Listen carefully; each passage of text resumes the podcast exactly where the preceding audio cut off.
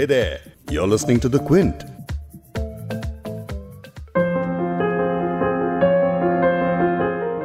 तेरह जून सन उन्नीस बॉर्डर की स्क्रीनिंग के बीच दिल्ली के ग्रीन पार्क इलाके में बने उपहार सिनेमा में एक ट्रांसफॉर्मर में आग लगने से हॉल में धुआँ बढ़ने लगा। भगदड़ मची। कोई बच के निकलने में कामयाब हो गया तो कोई हॉल के अंदर दरवाजे और गलियारे बंद होने के कारण वहीं फंस कर रह गया और बच नहीं पाया। इस घटना को लापरवाही का नतीजा माना जाता है और दो दशक लंबे एक लीगल बैटल के बावजूद गुनहगारों को इस लापरवाही की सजा नहीं सुनाई गई। लेकिन जिन लोगों ने अपने बच्चों को और अपनों को इस हादसे में खोया था, उनके जख्मों को कानून की इस लंबी लड़ाई ने बजाय भरने के और गहरा कर दिया। ना वो बिल्कुल अभी भी बात करो तो दिल भर आता है, क्या कर सकते हैं? इक्कीस साल की थी, शादी करने को तैयार थे, बस इतने में उन्नति का एक दोस्त था विशाल जो उसके साथ स्कूल में था उसका फ़ोन आया और उसने मुझसे पूछा कि आंटी उन्नति कहाँ है? तो मैंने उसे जैसे कहा उपहार तो उसने एकदम मुझसे कहा आंटी उपहार में तो आग लगी ये सुनते ही मेरे हाथ से फ़ोन गिर गया और फिर शेखर ने बात की। उसके बाद तो लाइफ सडनली सब कुछ चेंज हो गया। लाइफ अगर वो अभी इस टाइम होता तो ये बस भी फोर्टी फोर के लगभग होता जी। इस टाइम उसके भी बच्चे होते खेलता कूदता परिवार होता उसका भी। उपहार हादसा उन्नीस सौ सत्तानवे में हुआ था। इस साल इसे पूरे 24 साल बीत गए। जो उस वक्त पैदा हुए थे, वो अब जवान हो चुके हैं और उन्होंने शायद वो मंजर नहीं देखा होगा जो कई दिन तक टीवी पर अखबारों में खून बन के टपकता रहा। लेकिन आज 24 साल बाद उस घटना के बारे में बात करनी बेहद ज़रूरी है। वो इसलिए क्योंकि जो नुकसान हुआ था, उसकी भरपाई 24 साल तो क्या एक उम्र लगाकर भी शायद नहीं हो पाए। और जिस पर बीती है, वही सही बता सकता है। जब उससे ये पूछा जाए कि आप तब कहाँ थे जब उपहार हादसे में कई घर बर्बाद हो गए आप कहाँ थे जब Where were you when? आप कहाँ थे जब Where were you when? आप कहाँ थे जब मैं हूँ फबेहा सैयद और आप सुन रहे हैं where were you when the Quint और क्विंट हिंदी की एक ऐसी पॉडकास्ट सीरीज़ है जिसमें हम उन इवेंट्स की बात करते हैं जिन्होंने भारत पर अच्छी हो या बुरी एक ऐसी छाप छोड़ी है जिसने देश की शक्ल उस वक्त बदल कर रख दी। इस सीरीज़ के पिछले एपिसोड में आप ओरल हिस्ट्रीज के तौर पर ऐसी कहानियाँ सुन सकते हैं जिन्हें हमने आपके लिए पॉडकास्ट की शक्ल दी है। जैसे की बाबरी मस्जिद डिमोलिशन इमरजेंसी पार्टीशन वगैरह। इन इवेंट्स को हम समझने की कोशिश करते हैं उन लोगों की बातों से जो इन तारीखी वाकयात के गवाह हैं। आज 24 साल पहले हुए उपहार सिनेमा ट्रेजेडी के बारे में बात करेंगे। उन लोगों से बात करेंगे जिनके लिए ये 13 जून की तारीख वो काला दिन बन गया है, जो हर साल उन जख्मों को फिर से कुरेदने लगता है, जिन्हें भरने के लिए 24 साल भी कम पड़ गए। पॉडकास्ट में आप सुनेंगे तेरह साल के उज्जवल, सत्रह साल की उन्नति की माँ, नीलम कृष्णमूर्ति को जिनके दोनों बच्चे उस हादसे में गुजर गए। तेरह जून उन्नीस ये मेरी ज़िंदगी का एक ऐसा मनूस दिन है, जिसे मैं जब तक ज़िंदा हूँ, तब तक नहीं भूल सकती। क्योंकि इस दिन मैंने अपनी ज़िंदगी में सब कुछ खो दिया। मेरे दोनों बच्चे, दोनों ने इस हादसे में अपनी जान गंवा दी। नीलम कृष्णमूर्ति और उनके पति शेखर कृष्णमूर्ति ने उपहार सिनेमा अग्निकांड के बाद जो एक लीगल बैटल लड़ा, उसकी पूरी दास्तान एक किताब में लिखी है। उस किताब का नाम है ट्रायल बाय फायर इसका हिंदी अनुवाद अग्नि परीक्षा के नाम से भी छपा है। Neelam ji association of the victims of Uphaar tragedy नाम की एक संगठन की भी चीफ हैं जो इन्होंने नौ संस्थापकों के साथ मिलकर शुरू की थी। इन्हीं की तरह की कहानी है मिस्टर सैगल की भी जो बता रहे हैं कि उस दिन मूवी हॉल जाने से पहले उनका 21 साल का बेटा अपना यूपीएससी का फॉर्म भरकर आ रहा था।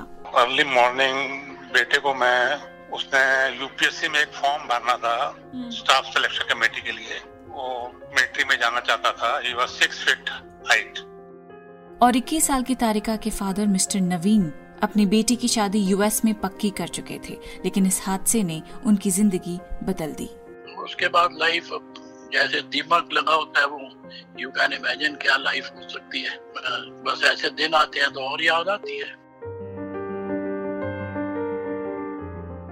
लेकिन कैसे ये 24 साल इन सभी माँ बाप के लिए एक अग्नि परीक्षा साबित हुए कैसे हादसा एक मैन में ट्रेजेडी बन गया? और किस तरह की नेग्लिजेंस हुई जिसने उनसठ लोगों की जान ले ली? और सबसे अहम बात कि अपनी औलाद खोने के बाद भी कानून और सरकार की तरफ़ से क्लोजर नहीं मिला। उपहार हादसे के इन तमाम पहलुओं पर आज बात करेंगे, लेकिन सबसे पहले उस दिन क्या हुआ था? उस दिन की शुरुआत मिस्टर सहगल के लिए कुछ ऐसी हुई। तेरह जून को मेरा बर्थडे होता है जी। ओ अच्छा। हाँ तो अर्ली मॉर्निंग बेटे को मैं उसने यूपीएससी में एक फॉर्म भरना था स्टाफ सिलेक्शन कमेटी के लिए। वो मिलिट्री में जाना चाहता था। He was six feet height अच्छा। तो उसने लास्ट डेट थी उसने एग्ज़ाम देना था उसका यूपीएससी का। हाँ। तो फॉर्म जमा करने गया था वो सुबह पहले तो। आपके बेटे का नाम क्या था sir? Vikas Sehgal. And how old was he twenty one अच्छा। तो वो कहने लगा पापा मैंने आज अपना यूपीएससी का फॉर्म भरना है और सेकंड लेफ्टिनेंट के लिए सिलेक्शन होता है ना आर्मी में। हाँ हाँ। उसके लिए फॉर्म भरने जाना था उसने तो उसका दोस्त और वो दोनों सुबह पहले यूपीएससी गए। तो मैंने सुबह उसको ढाई सौ रुपए दिए थे हम्म। ये बेटा ये ले लो खर्चे वर्चे के लिए जो भी तुमने खाना पीना खा देना। हम्म। तो वो फॉर्म जमा करने के बाद सीधा पिक्चर देखने चले गए। वहाँ फॉर्म जमा किया यूपीएससी में। हम्म। उसकी एक्नोलेजमेंट भी उसके डेस्क के बाद आई मेरे पास यूपीएससी की। अच्छा। फॉर्म जम, जमा करने की पोस्ट कार्ड साथ में अटैच करना पड़ता है ना? जी। तो, तो वो एक्नोलेजमेंट भी उसकी बाद में आई डेस्क के बाद ही आई मेरे पास। तो वो फिर टिकट भी नहीं मिल रही थी पर शायद उन्होंने ब्लैक में टिकट परचेज की बताया मेरे को उसने। हम्म। इस सिनेमा की हमें टिकट तो मिल नहीं रही है। तो मेरा दोस्त भी उसके साथ था वो भी हिमांशु जैन हम्म। जीके टू में रहता है वो भी। हम्म। उसकी भी डेथ हो गई साथ में दोनों की। उस दिन आग लगी तो मैं उस टाइम अपने ऑफ़िस में था। आपका ऑफ़िस किधर है? I I T Delhi. मैं तो अब रिटायर हो चुका जी बहुत दिन पहले। मेरे को तो फोर्टीन ईयर हो गए रिटायर होके भी। तो आप आईआईटी दिल्ली में क्या थे? आई टी में एडमिनिस्ट्रेशन में था जी। अच्छा। सुपरिटेंडेंट अच्छा सर चले गए पिक्चर देखने चले गए। रात को जब शाम को पाँच बजे के लगभग पता लगा जब मैं आईटी से निकला बाहर। हम्म तो सारे रास्ते ब्लॉक थे उस टाइम हम्म। नीचे से कोई नहीं जा रहा था पुल के ऊपर से जाने के लिए। हम्म। सबको भेज रहे थे नीचे की तरफ़ से कोई भी नहीं जा रहा था। तो हम्म। किसी ने कहा जी उपहार सिनेमे पे आग लग गई है। अच्छा। तो तो मैं भी घर आ गया उस टाइम तो फिर बड़ी देर तक हम इंतज़ार करते रहे कि बेटा वापस आएगा आएगा। तो आपको फिर- आपको पता नहीं था कि वो उपहार गए हैं देखने के लिए? नहीं उपहार में ही गया था तो जो है कि पिक्चर देखने जा रहे हैं उपहार सिनेमा क्योंकि फॉर्म जमा करने के बाद ना उसने बताया था मैं कि पिक्चर जाऊँगा मैं। ठीक है। फॉर्म तो हमारा जमा हो गया। अब हम पिक्चर जाएँगे। अच्छा। तो मैंने कहा ठीक है बेटा पैसे तो दिए थे ढाई सौ रुपए मैंने उसको लंच वगैरह करने के लिए। हम्म। जा रहे थे बाहर तो चलो आज बर्थडे भी है मेरा तो खा पी लेंगे कुछ। हम्म। उस टाइम तो ढाई सौ रुपए की बहुत वैल्यू होती थी। जी जी जी। वो रात को आठ नौ बज गए वो ऑफ़िस गया तो फिर रात को हमें तो टेंशन होनी शुरू हुई। फिर हम रात को किसी की गाड़ी बैठ के उसे सारे हॉस्पिटल में चक्कर लगाए।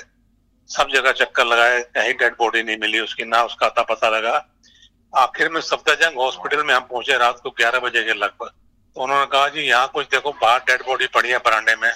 इसमें आप देख सकते हो तो देख लो। वैसे तो हमें यहाँ कोई अंदर वार्ड में तो कोई एडमिट नहीं है। हम्म। तो फिर वो सफदरजंग हॉस्पिटल के बरांडे में डेड बॉडी मिली थी हमें उसकी पड़ी थी। हम्म। रात को ग्यारह बजे लगभग। तो एक नहीं थे बहुत सारी बॉडी थी वहाँ तो। वो बाहर से जितने भी लोग आए होंगे दस पंद्रह जितने भी थे हम्म। अप्रोक्सीमेट मैं तो पास नहीं गया मेरी वाइफ गई थी नज़दीक मैं तो जा नहीं सका पास में बिल्कुल भी उस टाइम टेंशन बहुत ज़्यादा हो रखी थी। आपके और कितने बच्चे हैं सर? हाँ एक लड़का और है जी मेरा। विकास से बड़े हैं वो कि ना वो छोटा है जी उससे। उसके ये उस टाइम इसने हायर सेकेंडरी का एग्ज़ाम दिया था छोटे वाले ने। हम्म, इसका भी जलंधर में टेक्निकल कॉलेज में एडमिशन हो गया था। अच्छा। तो फिर ये तो गया नहीं जी वहाँ उसने ज्वाइन ही नहीं किया उसने वहाँ पे। तो उसका भी एक साल वेस्ट हो गया था वैसे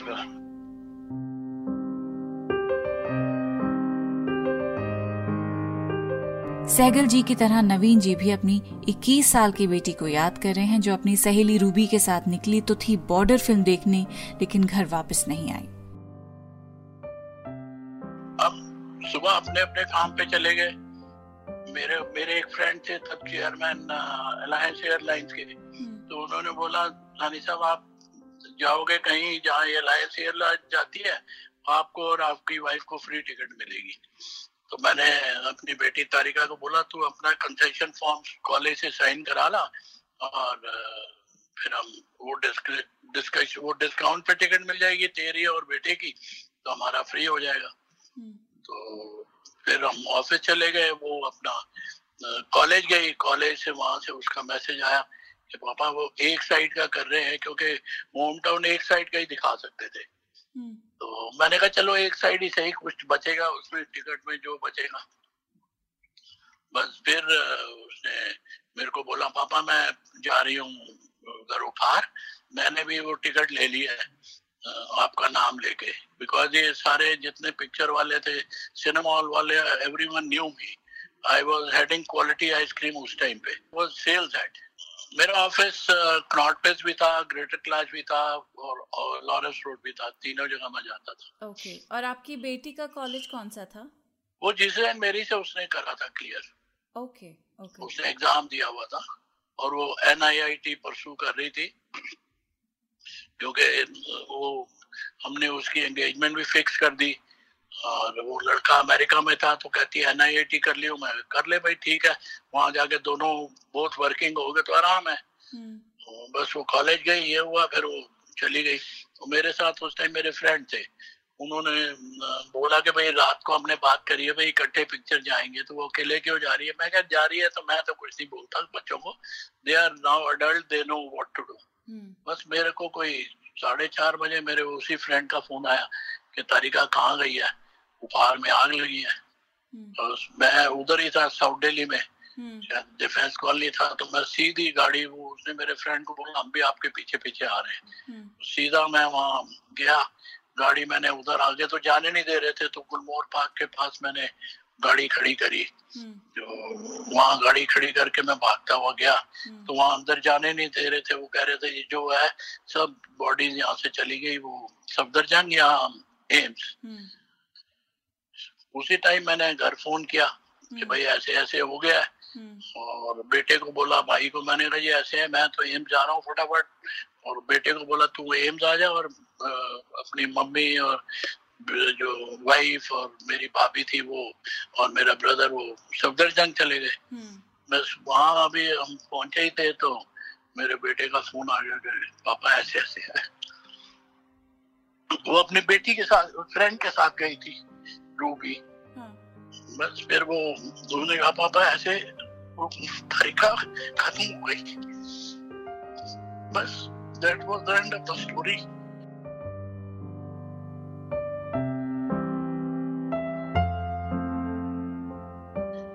कहता है रूबी भी खत्म हो गई है दोनों नहीं है आप बस उसी टाइम पे हम अंदर गए फिर वहाँ शोर मच गया जी पोस्टमार्टम करेंगे पोस्टमार्टम करेंगे फिर काफ़ी अल्लाह गुल्ला हुआ मेरा ब्रदर भी काफ़ी लड़ा इतने में वो चीफ मिनिस्टर था दिल्ली में वो वो आ गए तो उन्होंने बोला कि नहीं कोई पोस्टमार्टम नहीं होगा सब बॉडी रिलीज़ कर दो बस फिर वहाँ से हम घर आए रूबी की भी डेड बॉडी में साथ लेके आया। उसके मामा को फ़ोन किया कि वो उसके पेरेंट वैष्णो देवी गए हुए थे। हम्म। वो भी हमारी कॉलोनी में ही रहते हैं। हम्म। फिर उसके मामा को फ़ोन किया कि मेरे घर से उसकी बॉडी ले गए। तो उसके बाद तो बस बेटी के सब रिंग्स रूम सब उतरे हुए थे, कुछ नहीं था उसके। बस गले में से एक चेन भी खींची हुई थी, एक ओम का लॉकेट था जो उसके बालों में फंसा हुआ था। वो मेरे मगर जब उसके सिर पे हाथ फेर रहे थे तो वो निकला। बाकी सब रिंग वगैरह, घड़ी सब उतार ली थी। और रूबी की डायमंड की रिंग थी, वो नर्स उतार रही थी, कौन, कोई भी था वही डोंट नो मेरे ब्रदर ने वो जाके उसका डांटा, क्या कर रहे हो? मेरी बेटी, आप ये क्या कर रहे हो? उसके बाद लाइफ जैसे दिमाग लगा होता है वो यू कैन इमेजिन क्या लाइफ हो सकती है। बस ऐसे दिन आते हैं तो और याद आती है।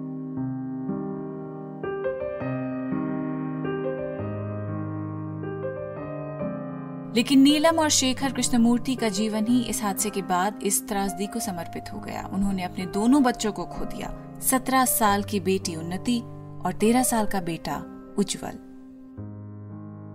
तेरह जून उन्नीस सौ सतानवे। ये मेरी ज़िंदगी का एक ऐसा मनूस दिन है, जिसे मैं जब तक ज़िंदा हूँ, तब तक नहीं भूल सकती। क्योंकि इस दिन मैंने अपनी ज़िंदगी में सब कुछ खो दिया। मेरे दोनों बच्चे, उन्नति मेरी बिटिया जो सत्रह साल की थी और बेटा उज्जवल जो तेरह साल का था, दोनों ने इस हादसे में अपनी जान गंवा दी। और यह बिल्कुल एक ऐसे इंसिडेंट था जो कि अवॉइडेबल था।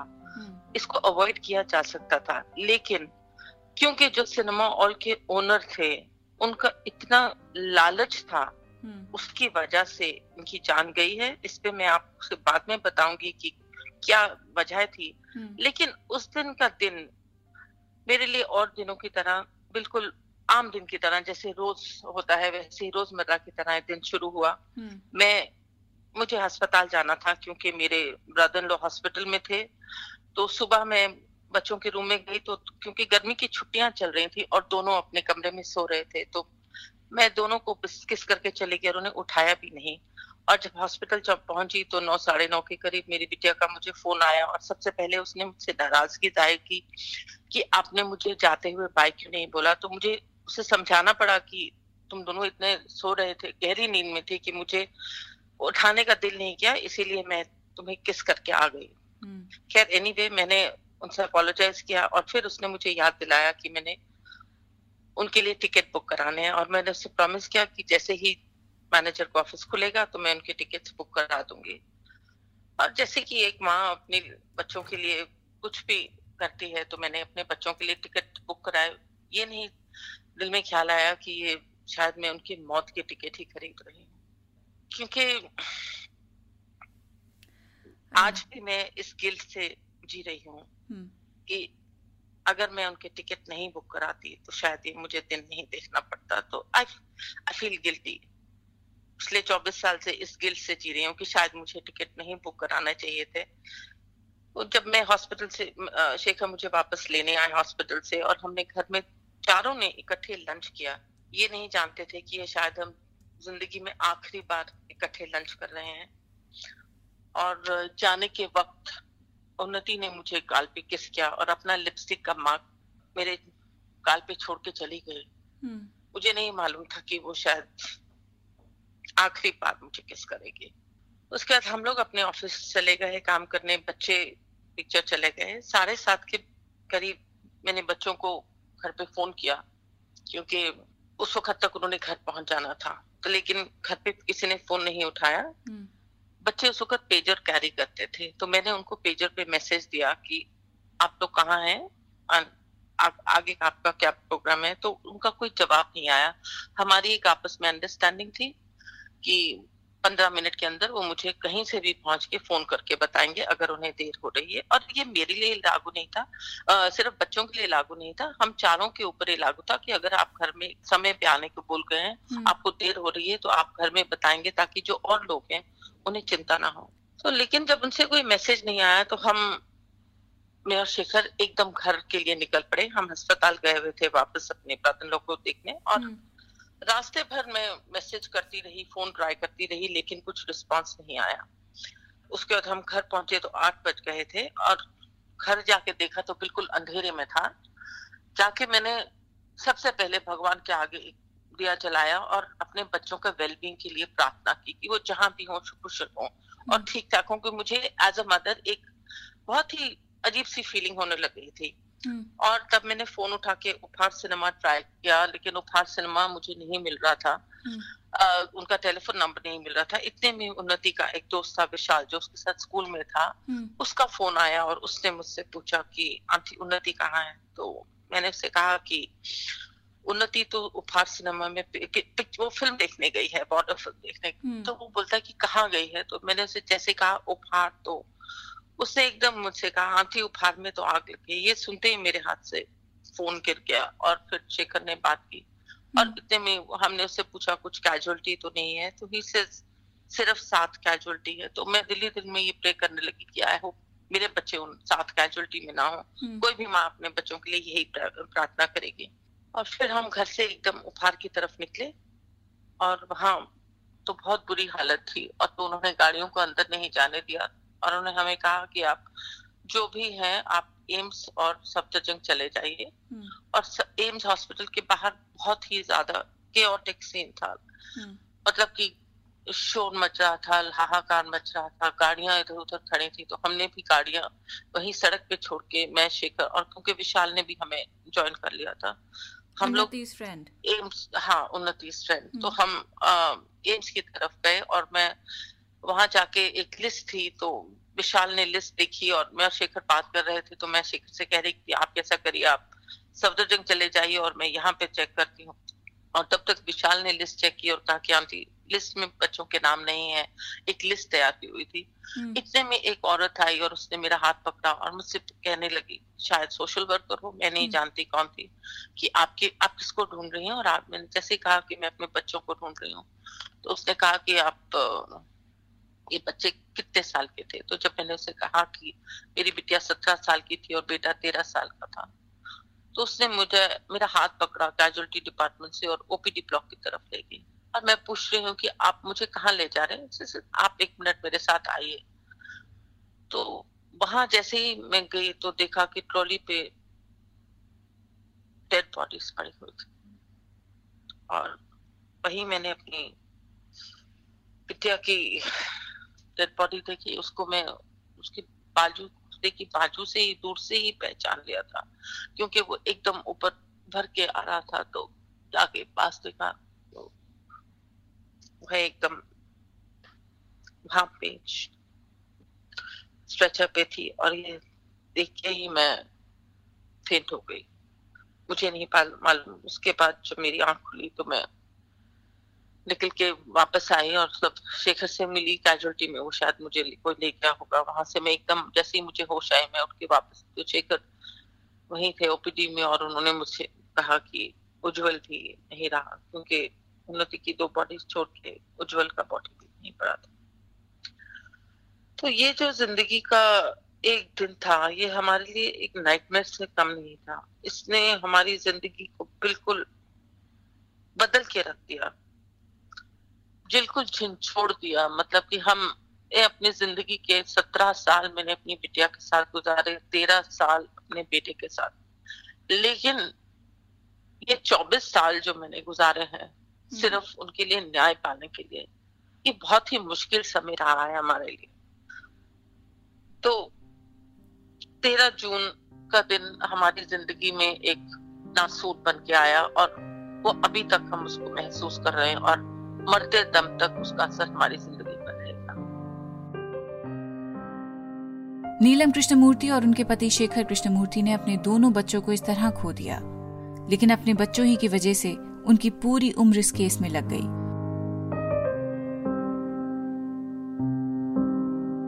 भारत की जुडिशरी से वो परिवार जो किसी न किसी तरह क्लोजर की आस रखे हुए थे, उनकी आस एक लंबे इंतज़ार में बदल गई और इंसाफ के नाम पर जो लोग इस हादसे के लिए जिम्मेदार थे, उन्हें बिना कोई सेंटेंस सुनाए सिर्फ़ साठ करोड़ रुपए के फाइन की शक्ल में उनकी सजा मुकर्र की। ये केस एक नेग्लिजेंस का मामला बना। यानी जो एक्सीडेंट टाला जा सकता था वो मूवी थिएटर के गैर जिम्मेदार एडमिनिस्ट्रेशन की वजह से उनसठ लोगों की मौतों की वजह बना। आखिर नेग्लिजेंस कैसे हुई? डिटेल में सुनिए नीलम जी से। आपको ये जानकर बड़ी हैरानी होगी कि उपहार सिनेमा में टोटल सिटिंग कैपेसिटी हज़ार थी। 750 लोग नीचे ऑडिटोरियम में थे हम्म। और उसके नीचे बेसमेंट था ग्राउंड फ्लोर में वो थे टेनेंट्स थे। और बैल्कनी में 302 सिटिंग कैपेसिटी था हम्म। जिसमें से 100 लोग इंजर हुए और उनसठ लोग लोगों की मौत हुई है ऑडिटोरियम हम्म। में एक भी आदमी को एक इंजरी तक नहीं आई और जो उनके थर्ड और फोर्थ फ्लोर में टेनेंट्स थे उनको भी किसी को कोई चोट तक नहीं लगी। उपहार सिनेमा के पूरे स्टाफ में से कोई घायल नहीं हुआ हम्म। तो सिर्फ़ बैल्कनी में ही क्यों लोगों की मौत हुई और बैल्कनी में ही 103 लोगों को इंजर हुए तो उसकी वजह बहुत साफ़ है क्योंकि नीचे जो थे वहाँ पे बाहर जाने के लिए as per cinematographic rules exit doors थे हम्म। क्योंकि सिनेमा हॉल में सौ लोगों के ऊपर एक दरवाज़ा होना ज़रूरी है हम्म। तो वहाँ पे इतने एग्जिट डोर थे कि जैसे ही लोगों को पता चला कि आग लगी है तो सब बाहर निकल गए जबकि वहाँ कोई अनाउंसमेंट नहीं होती बैल्कनी हम्म। में सबसे बड़ी वजह ये थी कि बैल्कनी में सिर्फ़ एक एग्जिट डोर था लेफ़्ट हैंड साइड में हम्म। जो राइट हैंड साइड में गैंगवे था देखिए गैंगवे भी दोनों तरफ़ होने चाहिए सिनेमा हॉल के हम्म। ताकि लोग वहाँ से निकल के और अपना जो निकासी का दरवाज़ा है हम्म। वहाँ से निकल जाएँ बाहर तो इन्होंने क्या किया था कि राइट हैंड साइड में जो एक गैंगवे था उसे बंद कर दिया था वहाँ एक्स्ट्रा सीट्स लगा दी थी और जो दरवाजे की जगह थी उसे बंद करके एक प्राइवेट व्यूअर्स बॉक्स बना दिया था हम्म। जो सिर्फ़ अंसल फैमिली के लोगों के लिए था Ansal family the owners the owners और उन्होंने ये गोपाल अंसल ने खुद चिट्ठी लिखी है डीसीपी लाइसेंसिंग को ये कहते हुए कि आप आपने हमें एक चौदह सीटर बॉक्स दिया हम आपका बहुत धन्यवाद देते हैं। सेवेंटी एट में उन्होंने लिखा है। और अब हम चाहते हैं क्योंकि अब देखिए समय के साथ हमारे परिवार बढ़ गया है तो हमें और ज़्यादा कुछ बॉक्स चाहिए तो आप हमें ये बॉक्स की इजाज़त दे दीजिए। हम्म। तो जहाँ पे वो दरवाज़ा था उसे बंद कर दिया गया सिर्फ़ अंसल फैमिली के कंफर्ट के लिए। हम्म। और उस कंफर्ट की वजह से हमारे बच्चों की जान गई है। तो वो दरवाज़ा नहीं था वहाँ पे ना वहाँ पे गैंगवे था। तो 302 लोगों के लिए सिर्फ़ एक दरवाज़ा था और वो दरवाज़ा भी सीढ़ियों में उधर उतर रहा था। जहाँ ट्रांसफॉर्मर का धुआँ ऊपर आ रहा था तो वो कहीं हम्म। वहाँ से लोगों को कहीं बाहर नहीं जा सके और सबसे अहम बात जब चार बज के पचपन मिनट पे आग लगी और सिनेमाटोग्राफ रूल कहता है जैसे ही आग लगे आपको एकदम दिल्ली फायर सर्विस को फ़ोन करना चाहिए हम्म। लेकिन इन्होंने पाँच बजकर दस मिनट पे फ़र्स्ट कॉल किया है अच्छा। और उस वक्त इन्होंने क्या किया ना तो इन्होंने पिक्चर रोकी फ़िल्म चलती रही। पब्लिक एड्रेस सिस्टम जो ज़रूरी होता है जिससे आप दर्शकों को बता सकते हैं कि अभी आग लगेगी आप बाहर निकलिए। वो काम नहीं कर रहा था। ना किसी ने दर्शकों को बताया कि आग लग गई है आप लोग एक ह्यूमन चेन बना के बाहर निकलिए। हम्म। और जब बिजली चली गई उसके बावजूद भी फ़िल्म चलती रही हम्म। और जब उन्होंने वो बंद की तो उसके बाद इमरजेंसी जो लाइट्स थी हम्म। जो आपने देखा होगा सिनेमा हॉल में इमरजेंसी लाइट चलती रहती है अगर लाइट चली गई है वो काम नहीं कर रही थी। पब्लिक एड्रेस सिस्टम काम नहीं कर रहा था। तो इन सब के और जो गेट कीपर था उसने क्या किया था? जो दरवाजे थे अंदर से बंद करके सिर्फ़ एक साइड का पल्ला छोड़ के वो निकल गया था। हम्म। क्योंकि वो बाहर जो सुनने में आया है वो यही था कि जो ही already left the duty. तो। अब लोगों को मदद करने के लिए कोई नहीं था। हम्म। और ये सब के सब लोग वहाँ पे ट्रैप हो गए। और वहाँ पे कार्बन मोनोक्साइड जो गैस थी that got filled in the balcony and वो एकदम एक गैस चेम्बर के जैसे हो गया। क्योंकि carbon monoxide is very fatal अगर आप उसका एक्सपोजर कुछ मिनटों के लिए या कुछ सेकंड्स के लिए भी करते हैं तो आपके बॉडी में जो ऑक्सीजन है उसको डिप्लीट कर देता है and your brain is without oxygen and you can you can just die without oxygen you become cyanosed and that is what happened people died because of asphyxia balcony में आग नहीं पहुँची थी लेकिन बालकनी में जैसा आपने बताया कि धुएँ के कारण दम घुटने के कारण कार्बन मोनोऑक्साइड की वजह से लोगों की मौत हुई। जी बिल्कुल। जो फायर थी वो नीचे ही रिस्ट्रिक्टेड थी। लेकिन लोग मरे हैं सिर्फ़ गैंगवे होता। हाँ। लोगों को बता दिया होता सब बाहर आ जाते और एक की भी मौत नहीं होनी चाहिए। हम्म। तो यह एक नेग्लिजेंस नहीं तो क्या है? This is a man made disaster 1973 में उपहार सिनेमा दक्षिण दिल्ली में ग्रीन पार्क एक्सटेंशन में बना था और हादसे के बाद जब जाँच हुई तो पाया कि हॉल सिनेमाटोग्राफ एक्ट के नियमों का उल्लंघन करता आ रहा है। यानी अभी तक पुलिस की इन्वेस्टिगेशन ने इस केस को इतना मज़बूत बना दिया था कि आरोपियों का गुनाह साबित करने के लिए हर वो सबूत मौजूद था जिसकी ज़रूरत थी और ये सब पुलिस के पास था। मेरा जो सबसे बड़ा ग्रीवियंस यही है कि जब सब कुछ इन्वेस्टिगेशन के दौरान आ गया नहीं तो मुझे कैसे पता चलता हाँ। मैंने तो एक एक डॉक्यूमेंट पढ़ा है हम्म। पचास हज़ार कागजों को एक एक करके पढ़ा है सब रूल्स पढ़े हैं सुप्रीम और हमने ये एक एक चीज़ प्रूफ तक कर दी है कि ये सब नेग्लिजेंस था हम्म। और सुप्रीम कोर्ट की आप ये देखिए उन्होंने खुद कह रहे हैं कि ये जो इतना नेग्लिजेंस है ये सब एक सही केस बनता है 304 का नेग्लिजेंस का नहीं बोलते हैं वो बोलते हैं तीन सौ चार। That is culpable homicide not amounting to murder लेकिन क्योंकि ये लोग बहुत uh, साल से केस uh, भुगत रहे हैं तो hmm. इसलिए अब इनको छोड़ देते हैं रिट्रायल नहीं करेंगे। लेकिन एविडेंस इतना है कि एक्चुअली इनको 304 की धारा में कन्विक्शन होना चाहिए। hmm. तो ये सब एविडेंस था और अभी भी है आज भी आज की तारीख में भी ओफात सिनेमा है। हम्म। मतलब कि पब्लिक के लिए खोल देना चाहिए लोगों को देखना चाहिए हम्म। कि वहाँ हम जो कह रहे हैं और जो सुप्रीम कोर्ट ने कहा बिल्कुल सही कहा है हम्म। जो इन्वेस्टिगेटिव एजेंसी है क्योंकि देखिए इन्वेस्टिगेटिव एजेंसी को भी कॉम्प्रोमाइज किया गया। दिल्ली पुलिस जो चार्जशीट फ़ाइल करने वाली थी केस 26 जुलाई को एकदम ट्रांसफ़र कर दिया गया सीबीआई को। और जबकि ये ट्रांसफ़र हमने नहीं मांगी थी। ये ट्रांसफ़र सरकार ने सेंट्रल गवर्नमेंट ने खुद ब खुद करी।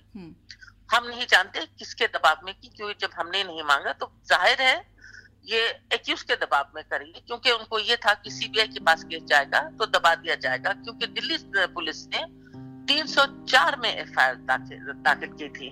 That is culpable homicide not amounting to murder और सीबीआई ने जो चार्जशीट फ़ाइल करी है उसको 304 ए में किया है दैट इज़ नेग्लिजेंस तो जब इतना सारा एविडेंस था उसके बावजूद अंसल्स को सजा क्यों नहीं मिली? नवीन जी की मायूसी शायद इसका जवाब दे पाए। ये अब देखो 20 साल आज देखो कितने साल हो गए, अभी तक केस फाइनल नहीं हुआ। अभी अंसल जो बड़ा सीनियर अंसल है, उसको छोड़ दिया। क्या जजमेंट क्या है? मतलब कि उसकी एज हो गई। एज क्राइटेरिया आजकल कोई कोर्ट मानता है? नब्बे नब्बे साल को पनिशमेंट दे रहे हैं जेल कर रहे हैं, और वो पैसे वाले लोग हैं, सब कर सकते थे। इसलिए उन्होंने मैनेज किया, बहुत साल, तभी तो इतने साल बैटल हुई। ऐसे केस तो जो है ना ऑन डेली हियरिंग के साथ within three month four month they should take a call कि ये हमने अब ये खत्म करना है। हमारे यहाँ लिंगन करता रहता है डेट पे डेट डेट पे डेट क्या मतलब तो आप जाके कोर्ट में खड़े हो जाओ, बस फिर वो कहेंगे, जी, आज वो जज साहब नहीं है, आज वो नहीं है तो बस फिर घर वापस आओ। ऐसे ही है जुडिशरी भी और सरकार भी। यही सवाल मैंने नीलम जी से भी पूछा तो जब एविडेंस है इतना सारा जब पुलिस खुद कह रही है कि हाँ ये केस बनता है कल्पेबल होमिसाइड का बनता है उसके हाँ। बावजूद जो आरोपी हैं वो सलाखों के पीछे क्यों नहीं जा पाए हैं इसका जवाब सिर्फ़ सुप्रीम कोर्ट दे सकता है हम्म। क्योंकि कहते हैं ना कि कानून अंधा है हम्म। वो नहीं देखता पर मुझे नहीं लगता आई थिंक कानून इज़ पार्शली ब्लाइंड क्योंकि उनको ये नज़र आ गया कि जो दोषी हैं हम्म। या तो सुप्रीम कोर्ट कह देता कि ये जितना एविडेंस लीड किया है ये गलत है हम्म। कि ये दोषी नहीं है। हम्म। उन्होंने पूरा एविडेंस भी मान लिया कि हाँ ये सब गलतियाँ हैं और दोषी भी हैं आंसर ट्रायल कोर्ट भी कहता है हाई कोर्ट भी कहता है और सुप्रीम कोर्ट भी कहता है। ट्रायल कोर्ट ने दोषी पाया और उसे दो साल की सजा की। हाई कोर्ट ने दोषी पाया और एक साल की सजा की। लेकिन सुप्रीम कोर्ट कहता है कि अच्छा चलो अब हो गया सो होना है। लेकिन क्योंकि बूढ़े हैं, मुझे नहीं मालूम सुप्रीम कोर्ट को ये कहाँ से उन्होंने इस चीज़ को डिसाइड किया है कि वो बूढ़े हैं और बीमार हैं। बूढ़ा मैं मानती हूँ, आप उम्र जान सकते हैं। But how do you know कि वो बीमार है? एक भी कागज़ नहीं है रिकॉर्ड के ऊपर टू से सुशील अंसल और गोपाल अंसल की कोई हेल्थ प्रॉब्लम है। एक भी कागज़ नहीं है, मैं चैलेंज करती हूँ ओपन कहती हूँ और मैं इसके लिए कुछ भी झेलने के लिए तैयार हूँ। एक भी कागज़ नहीं है पूरे सुप्रीम कोर्ट रिकॉर्ड में या ट्रायल कोर्ट रिकॉर्ड में कि उन्हें कोई बीमारी है हम्म। लेकिन सुप्रीम कोर्ट को कैसे पता और क्यों उन्हें छोड़ा गया हम्म। सुप्रीम कोर्ट को उनकी उम्र उनका पैसा और उनकी तबियत नज़र आई सुप्रीम कोर्ट ये नहीं देख सका कि हम्म। सबसे छोटा बच्चा जो तीस दिन का था हाँ। तेईस दिन तेईस छोटे बच्चों की जान गई है हाँ। और दुनिया भर में कानून ये कहता है कि अगर बच्चों के खिलाफ कोई जुर्म हुआ हो कोई भी क्राइम है तो इट्स हीनियस क्राइम इससे ज़्यादा हीनियस क्राइम कोई नहीं हो सकता। उनको आप छोड़ रहे हैं। 2003 में दिल्ली हाईकोर्ट ने पीड़ितों के परिजनों को 9 प्रतिशत इंटरेस्ट के साथ 18 करोड़ रुपयों का मुआवजा देने की घोषणा की थी, जिसमें अंसल्स को पिचासी प्रतिशत भुगतान करने को कहा गया था। हालाँकि आठ साल बाद सुप्रीम कोर्ट ने इस मुआवजे की रकम को आधा कर दिया, जो ट्रेजिडी के सर्वाइवर्स थे और जिन्होंने अपने परिवार के सदस्यों को खोया था, ये फैसला उनके लिए एक बड़ा झटका साबित हुआ। सुप्रीम कोर्ट ने 20 साल से कम उम्र के मरने वालों के परिवारों के लिए मुआवजे की राशि को 15 लाख से घटाकर साढ़े सात लाख कर दिया और आग में 20 साल से ज़्यादा उम्र के विक्टिम्स के परिवारों के लिए मुआवजे की रकम 18 लाख से घटाकर 10 लाख कर दी जबकि घायलों के लिए मुआवजा एक लाख रुपया ही रहा ये ये सबसे बड़ा मतलब कि मुझे लगता है एक भत्ता मज़ाक है विक्टिम्स के साथ हम्म। क्योंकि जो दिल्ली फायर सर्विस है वो दिल्ली सरकार के अंदर आती है। दिल्ली विद्युत बोर्ड दिल्ली सरकार के अंदर ये सब इनके एम्प्लॉयज़ एक्यूज थे। लेकिन जब उन्होंने उनको वो किया है कि आपका साल आप एक एक साल जो सजा नहीं काट रहे हैं उसकी जगह आप तीस तीस करोड़ रुपया दीजिए। हम्म। ठीक है? और वो पैसा ये दिल्ली सरकार को देते हैं। तो ये एक तरह का दिल्ली सरकार को रिवॉर्ड दिया गया है कि आपने इतने लोगों को आपके नेग्लिजेंस से मरे क्योंकि जितने ये जो एम्प्लॉयज़ थे हम्म। इनका अंसर्स के साथ साठ खान था हम्म। इसीलिए तो वो लोग बिना एनओसी के सारा अपना सिनेमा चलाते रहे विदाउट कंप्लाइंग विद रूल्स तो आप उन्हीं को एक रिवॉर्ड दे रहे हैं और वो सात करोड़ रुपया जो नवंबर 2015 में दिल्ली सरकार को दिया गया मैं जानना चाहती हूँ मैंने इट इज़ ब्लड मनी मैं उसको ब्लड मनी कहती हूँ okay. लेकिन मैं ये भी कहूँगी कि ये उपहार विक्टिम्स के साथ न्याय नहीं है hmm. लेकिन आज की तारीख में कोविड के समय में वो सात करोड़ रुपया आज की तारीख में कम से कम पचासी करोड़ रुपया अगर आप बैंक इंटरेस्ट सेवन परसेंट भी लेते हैं वो पैसा कहाँ है हम्म। दिल्ली सरकार को दो साल के अंदर द्वारका में एक ट्रॉमा सेंटर बनाना था। There are specific direction high supreme court की डायरेक्शन है। ये सुप्रीम कोर्ट की आदेश की अवहेलना है। हम्म। आप मुझे बताइए वो पचासी करोड़ रुपया कहाँ है। आज अगर वो ट्रॉमा सेंटर होता तो उसको हम कोविड फैसिलिटी की तरह यूज़ कर सकते थे। क्योंकि आप आपके दर्शक ये जानते हैं कि नहीं जानते मैं उन्हें बताना चाहूँगी। जो दिल्ली में एम्स के पास जो ट्रॉमा सेंटर है जयप्रकाश नारायण ट्रॉमा सेंटर वो भी हमने हाई कोर्ट में जब याचिका दायर की थी सिविल कॉम्पनसेशन मैटर में हम्म। उसमें हमने ये प्रेयर की थी कि वहाँ पे दिल्ली में एक भी ट्रॉमा सेंटर नहीं है तो वहाँ ट्रॉमा सेंटर लगाना चाहिए और हमारी रिट रजिस्ट्रेशन की हेयरिंग के दौरान हाई कोर्ट ने सेंट्रल गवर्नमेंट को निर्देश दिया था और कि आप यहाँ पे बताइए ये जो जगह एयर मार्क है क्योंकि सफदरजंग अस्पताल के साथ जो जगह थी हम्म। वहाँ पे स्लम था राजेंद्र ढाबा और बहुत सी चीज़ें थी वहाँ पे कि आप इन्हें कब हटवा के और कब तक अस्पताल बना? तो उन्होंने हाईकोर्ट में एफिडेविट दिया था कि तैतीस महीने के अंदर यहाँ पे ट्रामा सेंटर होगा और वो उस आदेश के बाद वो ट्रामा सेंटर आया है। तो आज दिल्ली में अगर एक ट्रॉमा सेंटर है तो वो उपहार विक्टिम्स की वजह से है। हम्म। और दूसरा ट्रॉमा सेंटर जो अभी तक हो जाना चाहिए था वो नहीं है। लेकिन उसके पैसे दिल्ली सरकार के पास पड़े दो दशक से लंबी चलती आ रही इस अग्नि परीक्षा का आखिर अंत कब होगा अब ये लड़ाई किस मोड़ पर खड़ी है देखिए आपने सही कहा कि ये एक अग्नि परीक्षा था और अगर इस देश में न्याय पाने के लिए आपको अगर इतना समय लगे अपने बच्चे खोने के बाद इतनी मुश्किलों का सामना करना पड़े तो ये एक अग्नि परीक्षा नहीं तो और क्या है क्योंकि हम्म। कोर्ट में जाना कोई आसान काम नहीं है काम आदमी नहीं जा सकता ट्रायल हम्म। के दौरान अंसल्स ने बहुत ही ज़रूरी जो कागजात थे दस्तावेज़ उनको गायब किया हम्म। उसके लिए हम हाई कोर्ट गए हमने एफआईआर कराई और हाई कोर्ट डायरेक्शन आया कि इनके अगेंस्ट एक एफआईआर होनी चाहिए। इसके किस केस के लिए? और इन्वेस्टिगेट करना चाहिए दिल्ली पुलिस को। हम्म। दिल्ली पुलिस ने इन्वेस्टिगेट किया और एक चार्जशीट फ़ाइल की। हम्म। और चार्जशीट फ़ाइल करने के बाद इनके सुशील और गोपाल अंसल के अगेंस्ट चार्जशीट फ़ाइल हुई और चार पाँच लोग और हैं।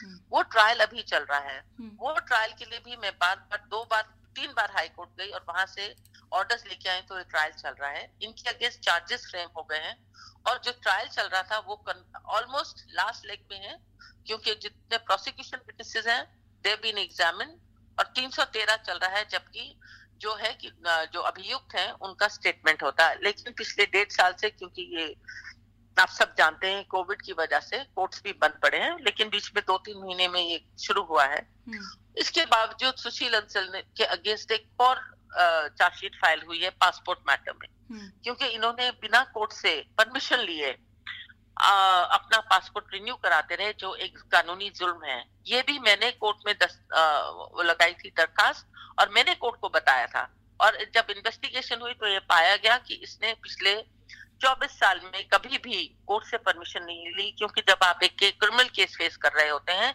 तो आपको कोर्ट से परमिशन लेके आप अपना पासपोर्ट के लिए एनओसी लेके तभी आप अपना पासपोर्ट रिन्यू करा सकते हैं। अच्छा। तो एक केस वो चल रहा है और एक केस और चल रहा है जो कि इन्होंने मुझे कोर्ट में धमकियाँ दी थी। तो मेरी ज़िंदगी जो है पिछले 24 साल से कोर्ट के चारों तरफ़ मंडरा रही है और मुझे कोई किसी तरह का रिलीफ नहीं मिल रहा है। तो आप मुझे बताइए जिस माँ को अपने बच्चे खोने के बाद एक दिन का भी ये नहीं सुकून मिला कि चलिए ठीक है मैंने इतनी मेहनत की और मुझे कम से कम न्याय तो मिला हम्म। वो जुडिशियल क्लोजर तक इस जुडिशरी ने हमें नहीं दिया I to be very proud of being in India कि yes I am in Indian but I be very honest you आज मुझे इस बात पे गर्व नहीं है हम्म। क्योंकि जिस देश में आप अपने बच्चों को खो दें दोषी आपके सामने और उन्हें सजा ना दिला पाए आपका सारा सिस्टम आपके अगेंस्ट है तो आपको what is the reason why should I be proud of anything I am not proud of it I am telling you very honestly ये सिस्टम हमारे अगेंस्ट है। एक आम आदमी के लिए ये सिस्टम नहीं है। देखिए जो जस्टिस है justice is a luxury which is available only to the rich famous powerful and corrupt politicians ये जस्टिस सिस्टम हमारे लिए नहीं है हम्म। आप अभी देखिए सुप्रीम कोर्ट भी जब हेयरिंग देती है तो जितने बड़े रसूखदार लोग होते हैं और जो इन्फ्लुएंशियल लोग होते हैं उन्हें अर्ली हेयरिंग मिल जाती है हम्म। और आम आदमी की हेयरिंग तो टालते रहते हैं ना आप देखिए कैसे तारीख पे तारीख मिलती है हमारे देश में हम्म। आप बता दीजिए कितने कितने लोगों को न्याय मिला है सिर्फ़ न्याय उन्हें मिलता है हमारे देश में जहाँ पब्लिक आउटरीच हो आप गिने चुने केस ले लीजिए be it Jessica Lal be it Nirbhaya be it Nitish Katara but जहाँ पब्लिक आउटरीच है, वहाँ कोर्ट परफॉर्म करता है। पब्लिक प्रेशर में आता है। जरा वो पब्लिक आउटरीच याद कीजिए। निर्भया के लिए कितना निकल के आया था। इंसाफ भी मिला। लेकिन उपहार केस में न्याय का इंतज़ार करते करते आस ही खत्म हो गई। अब वो माँ बाप सिर्फ़ अपने बच्चों की यादों से लिपट कर दिन और रात बिताते हैं, ये सोचते हुए कि अगर वो ज़िंदा होते तो क्या होता? तारिका के पिता नवीन जी जब भी सोचते हैं आज भी रो पड़ते हैं। अभी तीन चार दिन पहले मैं सोच रहा था कि अगर वो अमेरिका होती तो मैं तीन महीने अमेरिका रहता नौ महीने यहाँ रहता। ये तो लाइफ लॉन्ग चीज़ें हैं जो हमारे साथ ही जाएँगी और क्या? कि तो आपके और कितने बच्चे हैं सर? मेरा एक बेटा है। उसकी शादी हुई हुई है, मेरी बहू है ग्रैंडसन है। लाइफ तो अब गुजर रही है ना मगर जैसे दिमाग लगा रहता है, अंदर गुण किसी को तो पता लग नहीं सकता, ना अपना दुख आप किसी से बात कर सकते हो, क्योंकि आप दुख की बात करोगे तो कोई, कुछ कोई मदद भी नहीं कर सकता और कुछ कर ही नहीं सकता।